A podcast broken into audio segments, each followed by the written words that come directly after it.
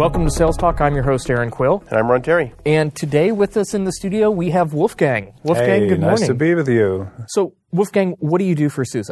Currently, I'm in the uh, SUSE Studio team. I'm responsible for the servers running behind the SUSE Studio online. So if you go to w w w dot suse studio dot com, we have much servers there running, doing all the imaging stuff, the test driving stuff. And basically, I'm doing the system administration there together in a team with uh, Jan Krupper, who is working in uh, from Prague, and with James Tan. Now, we've talked about SUSE Studio before, but can you give us just a couple sentence description on exactly what SUSE Studio does? So the SUSE Studio basically gives you the ability to build images of SUSE products.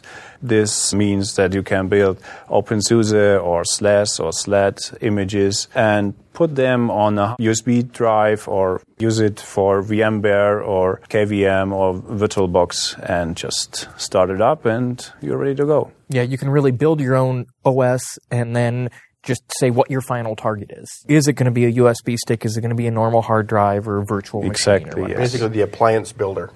Yeah. So today we want you to talk to us, though, specifically about what are we doing with SUSE Studio and System z?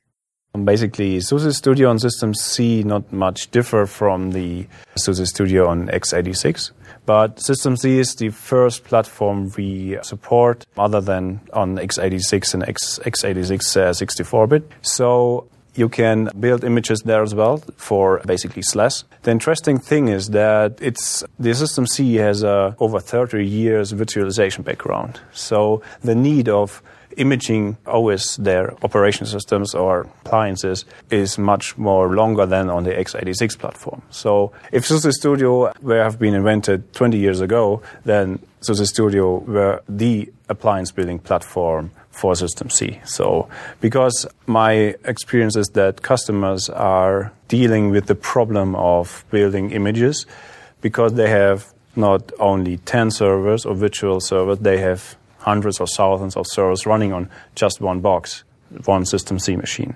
What they are basically doing is installing the operating system like SAT Linux and then copying the disk image from one virtual machine to another. That's the process they are building images or appliances.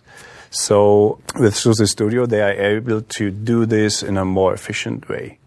So really what you're talking about is you're building images for System z's I F L, right? So that's a completely different architecture than the x eighty-six. Correctly, yes. You're able to build them just as if you were building an x eighty-six image and run through the same menu, same configuration, pick the packages you want, and build it, and now your target is just specifically yes. System z.